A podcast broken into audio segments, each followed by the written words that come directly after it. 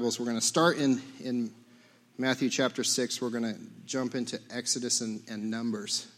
So, um, Jesus was approached by some people who, who heard him answer a question that was asked, and they thought that they were smarter than him. So they walked up to him and asked him a question. And they asked him about what were the greatest commandments. Do you remember this in Matthew? And he said, The greatest commandment is to love the Lord your God with all your heart, soul, and mind, right?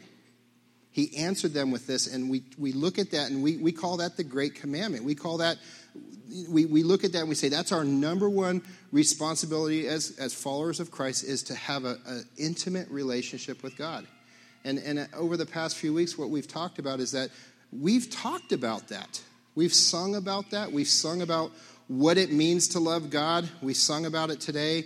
Um, if you sing the, like, really sing the words of that we just sang, that God's faithful, that He's the great I am, then it's we do that. But then we got to the point of saying, man, I want to I want to start living that. I want to start walking that. I actually want to love God. I don't want to sing about loving God. I want to love God. I want to get that in me. I want to, I want to make that number one in my life. So we kind of came to this point of saying if, if, if we realize that that's the case, then we, we should give some practical tools on what that looks like. Just what does it mean to love God? If I say go love God, do you know how to love God? After the past couple weeks, maybe you have a couple tools in your pocket now where you, you know, oh, I, I know how to love God because of the past couple weeks, and we've given you some practical applications for that. And we're, taking it out of Matthew chapter 9, verses, um, or chapter 6, verses 9 through 13. This is what it says it says this Our Father in heaven, may your name be kept holy. May your kingdom come soon. May your will be done on earth as it is in heaven. Give us today the food we need, and forgive us our sins as we have forgiven those who sin against us. And don't let us yield to temptation, but rescue us from the evil one. So, so here's, here's the thing the disciples that had been hanging out with Jesus came to him and they asked him to teach them something. Now, these guys had watched Jesus feed 5,000 people with a couple fish and a couple bread, loaves of bread. They've seen Jesus do this massive miracle. They've seen Jesus take a blind man and the guy walked away seeing. Jesus raised somebody from the dead before them. They saw this and they came to him and said, Lord, we want you to teach us something. And they didn't ask him, Teach us? How'd you do that bread and fish thing? They didn't say that. They didn't say, Hey, when you did the dirt and spit thing, tell us about that. Or the kid that you raised from the dead, tell us about that. They didn't say that. They said, Would you teach us to pray? They said, Would you teach us to pray? And, and I think what they saw was that the value that Jesus had when he would go off on his own and spend time with the Father, they saw that to be more valuable than anything else that they had seen him do. This is how I see it.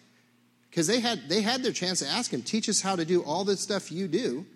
And they said, Teach us to pray. They saw him pray and they said, Teach us, teach us to pray. And so that's where we that's where we land in this this scripture in Matthew 6 that we called the Lord's prayer. This is what Jesus taught them. And we've been kind of unpacking this scripture over the past couple weeks and we started with verse 9 and we started with our Father in heaven, may your name be kept holy. You remember this?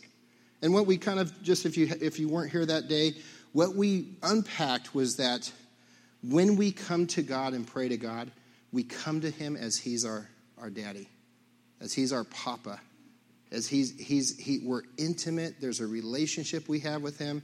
We can, we can crawl into his arms, if you will, and, and spend time with God. We don't have to be concerned with the words we say. We just talk to God. We talk to our dad. And then, and then the, the, the second part of that was just, may your name be kept holy. We, we, we talked about how in our lives personally, we want to make God number one in our life. We want to set apart who God is in our life as the number one person in our life. And that's what we talked about. Last week we talked about may your kingdom come soon and may your will be done. You remember this? And when we talked about may your kingdom come, what, what kind of we were driving home was that God's kingdom would come and break through into our world that we're, we've established for ourselves. And that God's will we'll submit to God's will instead of praying that God will come and make our will happen. Remember this? That we, we pray, God, will you come to my kingdom? Will you come make my kingdom work? My plan that I've created for myself. God, would you come and establish my plan? And what Jesus is teaching is that no, we pray, God, may your kingdom come and we step into, into your reign and your rule in our life. And may your will, the plan you have for my life, God, will you start to un- unfold that and reveal that to me so I can walk under your leadership and under your guidance as my Father. And that's what we went for. And then today, we're going to cover just simply give us today the food we need. Easy, right? Give us today the food we need. We're kind of leaving this area of, if you look at of the, of the passage, we've we spelt, spent time focusing on God. God's our Father. God's holy in our life. God's kingdom is, is number one. God's will in our life. We've, and we're kind of leaving now of focusing, God, this is who you are in our life, establishing that. And we're going into now, can you provide for me? Can you give? And so this week it's, it's God give us. Next week it's God forgive us. And then the following week is God lead us, correct? God lead us, or do not lead us, but it is God lead us overall. So God give us. When I when I look at this in the just in the basic give us the food we need today, we're talking about provide us our meals. But I think there's more that we need to unpack. I think there's a something else Jesus is teaching, and you guys probably knew that, right? When I when I hear this, I, I think of this this scripture in Philippians, just that Paul wrote as and this same God who takes care of me will supply all your needs from his glorious riches which have been given to us in Christ Jesus. We could pray that God give us the food we need and just understand that God will provide us everything we need. And He has the ability to provide us everything we need. But we want to go deeper, okay? So when we pray, give us today the food we need. Here's what I believe we're doing we're stepping into a posture and we're saying, God, I'm looking to you as my provider. You are my provider. We're saying, I'm asking you to provide for me what I actually need as I'm in your will. Do we do that? I don't. A lot of times I say, What can my bank account give, give me? Can I afford to go have that steak? Can I not? I think about what I can provide for myself. But I believe when Jesus said, Pray, give us today the food we need, we're saying, God, you are my provider. When we pray, give us the food we need. We're saying, God, what you've provided for me, I'm content with what you give, you've given me. It's a, it's a posturing of saying, You're gonna, I'm going to ask you to provide for me, and then what you provide for me, I'm going to be content with that. I'm going to I'm going to be okay with that. I'm going to I'm going to I'm going to not desire more or greater than what you can give me because I know that you have my best interest in your heart. And then when we pray, give us the food we need, we're saying, God, I trust you. And that's, that's a tough one for us because sometimes what we think we need and what God knows we need are two different things, isn't it? And so when we say, God, would you provide for me? God, I'm going to be content. God, I trust you. We're, we're having to posture ourselves of saying, I've got to get rid of what I think it is I need and really lean into what God wants for me. Really lean into what God's will for me as we journey through this life. So turn with me to Exodus chapter 16 and we're just going to look at why I believe God said, Jesus taught us to pray, give us the food we need today. Here in Exodus, we see the story of the children of Israel. It's the story of God's people being rescued from slavery of Egypt and wandering through the wilderness as they journey to the promised land, to the land that God promises will be filled with flowing with milk and honey. This is what we see. And so, what the children of Israel are, is they're God's people, and they've been enslaved in Egypt for like 250 years or something like this. 250 years they've been enslaved by this ruthless Pharaoh. And he's just, he's beating these people down. He's, he's a, appointed um, slave drivers to keep them in line. They work hard, they work for him, and everything goes good for them as long as they follow what that says. And then the story turns because along comes this guy named Moses. You guys have heard of Moses, right? And God tells Moses to go to Pharaoh. Now, this is really the quick version of this because there's a lot of detail that happens up to this point. But God tells Moses, Go to Pharaoh, tell Pharaoh to let my people go. You remember that? Remember that movie? Is it called the Ten Commandments? Where, let my people go. This is, this is the story. It's God's people that have been set aside for him being enslaved by Pharaoh, and Moses is the guy God's going to use to carry these people out of slavery. So he goes and says, Let my people go, and Pharaoh says, Uh uh-uh, uh not going to happen. I'm not going to do it. So what does God do? God sends plagues, right? Remember the plagues? So maybe there's frogs. All these frogs covering the ground. It's to show Pharaoh he's, that God's more powerful than he is. And so the frogs come, and Moses goes back, and Pharaoh says, Uh uh-uh, uh not going to happen. So then flies invade the area. Not going to happen. Gnats. Gnats. You know those gnats that drive you nuts in the summer when you're having a barbecue? Not going to happen. My favorite is God sends hell, a hailstorm. Giant balls of hell falling out of the sky and destroys the whole area. Now, because that's my line of work, I'd be looking for, like, I'm going to go make some money now. But destroys the area, and Pharaoh still says, not going to happen. So, what was the final draw? The final straw that God used was that He all the, the babies, males, the boys in Egypt, God, they, they, God allows them to be killed. And then Pharaoh says, okay, after he's lost his babies. And Pharaoh says, get these people out of here to Moses. So Moses takes the people and moves them out. Now, the, the people, the Israelites, had known and been seeing this all happen. They saw God's powerful hand at work in order to free them and release them from the slavery of Egypt under Pharaoh. And as they left Egypt, Pharaoh's heart was hardened, and he says, Wait a minute, I want, my, I want those slaves back. So he starts chasing them, right? And as he's chasing them, they're closing in, and they get to this big sea. And they're standing before this big sea that they have to cross. And Pharaoh's army is closing in, and God instructs Moses, and Moses stretches out his hands, and the sea parts. You remember this? The sea parts, and they the people of God walk through on dry land and cross to the other side.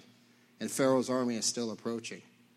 And so what happens is, as Pharaoh's army and his chariots and all his horses are in the middle of the sea, God then takes the water and crushes those that were trying to keep his people enslaved, and they all get wiped out. So, long story. Israelites had witnessed God deliver them from slavery through many miracles, right? They saw the, the sea parted. They saw Pharaoh's mighty armies destroyed. And now they're on their way to enter the promised land. They've seen God do great things on their behalf, provide for them, free them, and now they're entering into the promised land. And in chapter 15, the entire chapter is a song of praise that they're singing to God for delivering them, for freeing them, for bringing them out of, out of slavery. My favorite part in chapter 15, it's not going to be up here, it's verse 20. It said, Then Miriam, the prophet, Aaron's sister, took a tambourine and led all the women as they played their tambourines and danced. Now, I'm going to just tell you this if you want to worship God here, don't bring a tambourine next Sunday, okay? you can praise God here. And if you want to play your tambourine, talk to Dave and Mara and you can play it on stage, but we don't bring a tambourine. But you see what's happening is they're dancing before the Lord, saying, Thank you, God, you've, you've rescued us. We're free. We've, we've crossed the sea. Pharaoh's army can no longer come and have control over us. Now, let me paint this picture for us. This is what I think I see in this. We, as people born into this world, are born into slavery and slavery has control of us. Slavery of sin and this world tells us what to do and, how to do it, and we follow that. And at some point, if you call yourself a follower of God, you've come and you've been rescued out of that land of slavery, the Egypt, if you will, and brought through past the, the sea through the shedding of God's blood. Through the shedding of Jesus' blood on the cross, when you receive Jesus, his blood washed over the sin and the things of this world that want to keep you in slavery. Are you seeing this picture? You seeing this? That the, the connection there? And you've now crossed over to the other side. We've crossed the other side. Slavery of sin and the things of this world don't have control or a hold on us when we come to Jesus, when we say yes to Jesus. They don't. And this is, we're in the same position on the other side of the sea, worshiping Jesus today, the way that the children of Israel were worshiping God. And they worshiped and worshiped and worshiped. Think about when you came to Jesus. Wasn't that an exciting time? Especially if you came to Jesus as an adult and you said yes to Jesus, and you could really see the difference between what life was like before and what life was like when you said yes to Jesus. You know that there was a magical, like, incredible thing that took place in your life because of Jesus coming into your life. And you worshiped and you were excited and you praised God and you did everything you could to, to be with God. Now, back to the story. Look at this. Two months later, they're in the wilderness. And all of a sudden, the people begin to complain. Here's the first one in Exodus 16. There, too, the whole community of Israel complained about Moses and Aaron. They started first to complain about their leaders. Ah, I don't like that guy. That guy, the way he preaches, ah, he's not a good leader. God, why did, why, why did you have to appoint Moses to be our leader? But then in verse 3, here's the other thing they said If only the Lord would have killed us back in Egypt. That's my moaning, crying voice, okay? They moaned. There we sat around pots filled with meat and ate all the bread we wanted. But now you have brought us into the wilderness to starve us all to death. It didn't take long, did it? It didn't take long for them to forget what God had done. Two months. Their people had been enslaved for generations. I mean, I don't know how many generations can happen in 200, 250 years. Like four or five full cycles of people? Seven? There you go. For seven generations, they had been slaved, pinned down. They get rescued by all these miracles that God does, set free. Pharaoh can no longer chase them, and in two months, they start whining and complaining about their situation in life. While the promised land is, is ahead of them. They, they know they're heading to somewhere that's awesome. They know that there's somewhere they're going to spend the rest of their life, the rest of their days, that is incredible, and they're complaining two months later. Now, I made that connection about them crossing the sea and deliverance and us being delivered. And now I'm making this connection about complaining, okay? God has perfect patience for us, doesn't he? And for the children, here's what he does He makes a daily provision for them so they won't starve to death. And it's their daily bread. And it says this in Exodus The Israelites called the food manna. It was white like coriander seed, and it tasted like honey wafers. It tasted good. God provided good stuff for them to sustain them while they were on this short, supposed to be, journey to freedom in the promised land.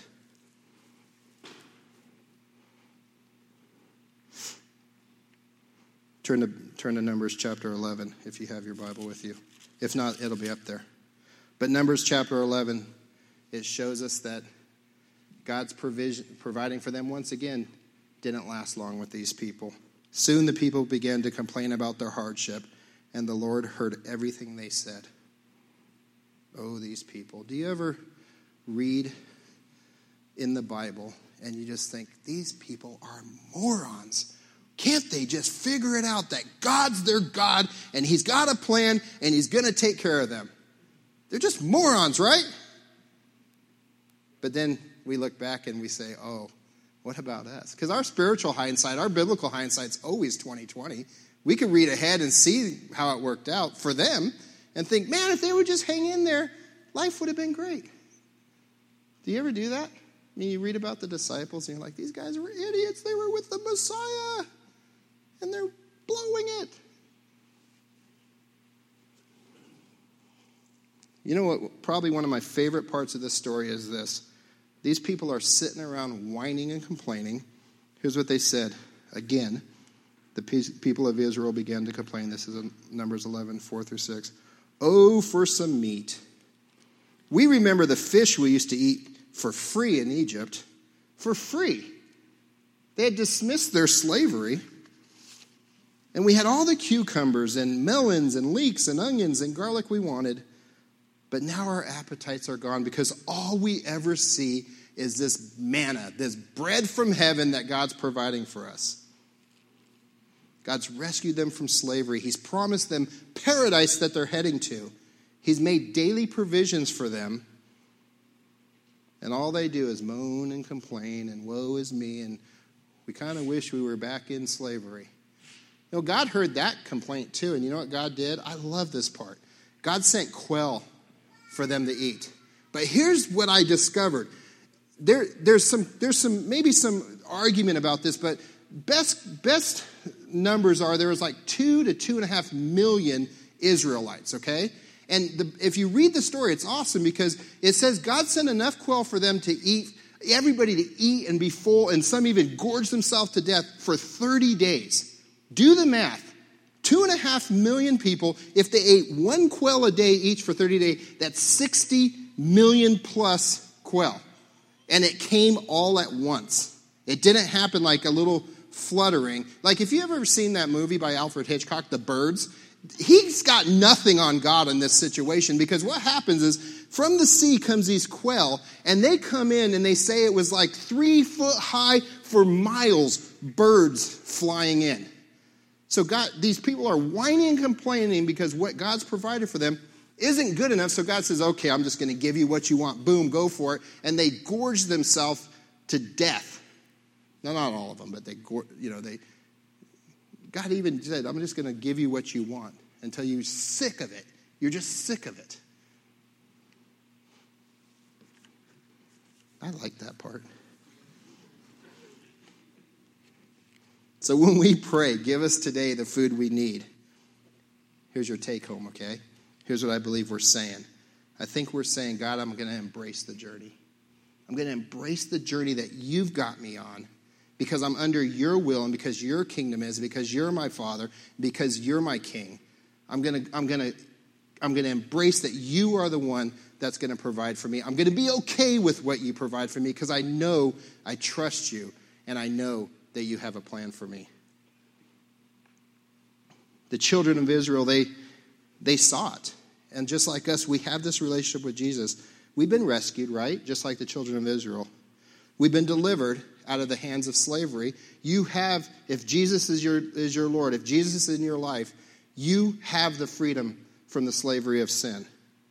And we have this promise of eternity in paradise with God. We have this promise that on the other side of this 70 years or 80 years or 20 years or whatever years we have, there's eternity.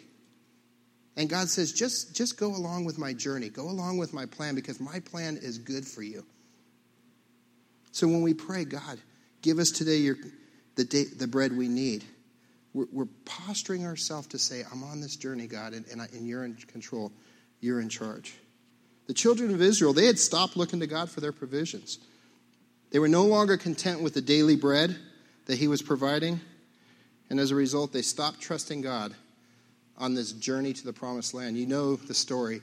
They went round and round and round the mountain until all the generation of the complainers died off and a new generation was raised up to enter into the promised land. They even wished, boy, we wish we could just go back to Egypt where our stomachs can be full, where we can be content with what we think we want. Because the grass is always greener on the other side even though it's completely dead on that side because we just can't see the grass in front of us. How many times, as a follower of Christ, do you step back into the world because you think that's what's going to be exciting for you? You think that's what, what God has in store for you, or you're just tired of, of trying to follow God and you think, I can just go back and gorge myself on the stuff that I had before I came to Jesus. How many, how many times do we do that? daily, moment by moment, weekly.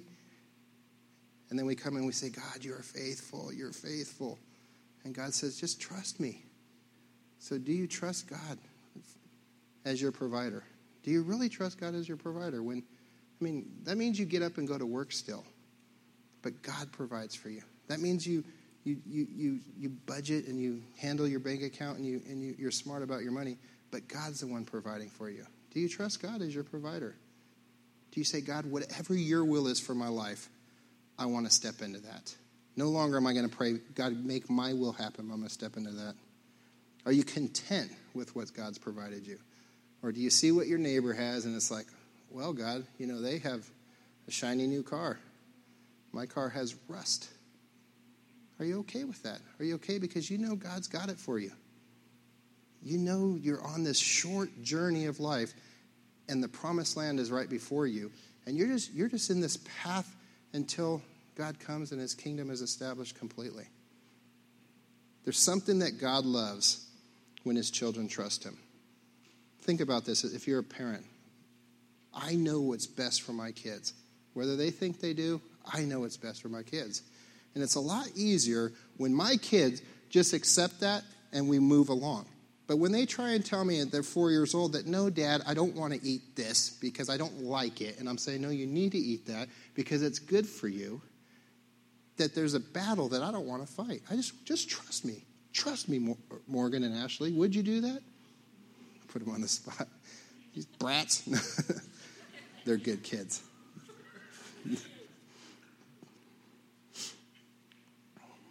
when we pray, God, give us today the food we need, we're posturing ourselves and saying, You're my provider. I'm content with what you have for me, and I trust you. Your Father, through Jesus, rescued you out of slavery, out of bondage. He set you on a journey as part of His family that's, that only is going to last a short time. And then there's paradise, then there's the promised land. And we have to step into this place of saying, God, I'm going to go with you. I'm, I'm going to I'm going to trust you. We're going to take time. Mara, would you come up? We're going to take time, like we have the past couple weeks, to just pray this prayer. Just pray, God, give us today the food I need. Give me today the food I need. And when you pray that, here's what I'd, I'd ask that you would, you would just ask God to reveal areas in your life that you're not content, that you maybe you've taken back control of figuring it out. And you could you can like stack on top that he's your father, that he's number one in your life. You can stack on top that as a follower, you want to come under his reign and rule in his kingdom, and you want his perfect will for you to be played out, not your will. But then it's, it's the posturing of saying, because of all that, God, I'm, I'm going to look to you for my daily bread. To look to you. So, so we're going to, if you weren't here the past couple weeks, we're going to take two minutes and, and I'm just going to, we're just, Mara's going to play and you just pray this prayer. God, give me today the food I need. And, and just spend two minutes talking to God about that. And then I'll, I'll let you know when we're, we're, we're at one minute so you'll know kind of where you're at. And then take that prayer and stack it on top of the two prayers we've been praying. Our Father in heaven, may your name be kept holy, and your kingdom come, and your will be done on earth as it is in heaven. So, so now you're you're going to potentially spend six minutes a day with Jesus praying this prayer and just really focusing it again. If you cannot get past that God's your Father and you struggle with that, don't move on to the other. Spend all your time just asking God to heal you from whatever you're dealing with to not be able to say, you are my true father. Because I know that that's an area that a lot of people deal with. So spend that time to do that before you try to move on to everything else. Lock in that God's your father. That's number one, right? Is that you love God with everything you are, and you have to understand that He's your father. That He's not He's not a, a corporate God that wants to crush you, but He's a He's a daddy that wants to hold you. So do that, and then take the step down. So six minutes this week per day, if you could commit to doing that, and then we'll we'll come back next week. So let's let's just pray. I'll pray and then and then I'll, we'll start the clock. So God, I just know that this is this is a big step that we we love to sing about you providing for us and that you're faithful and that you are great. But actually living that and walking in that's tough. So Lord, as, as we pray for this two minutes, would you would you just minister to each person in here? Would you would you begin to comfort those that just are struggling with, with the provisions that they have, would you give them the peace to know that you're in control and meet them where they're at? So go ahead and start.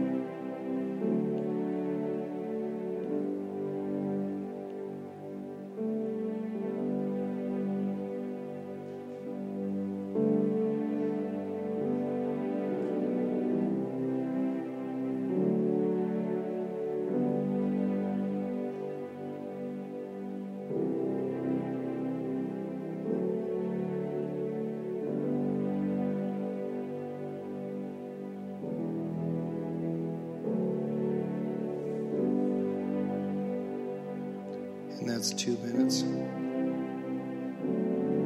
Why don't you go ahead and stand with me if you would? We're gonna we're gonna finish in in a song of worship.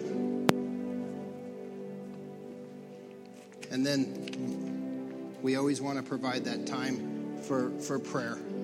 So so as we as we finish in this song of worship, I just want to say that if you're if you, are free to leave when the song is finished, team will dismiss you, and you could go out out into the hall.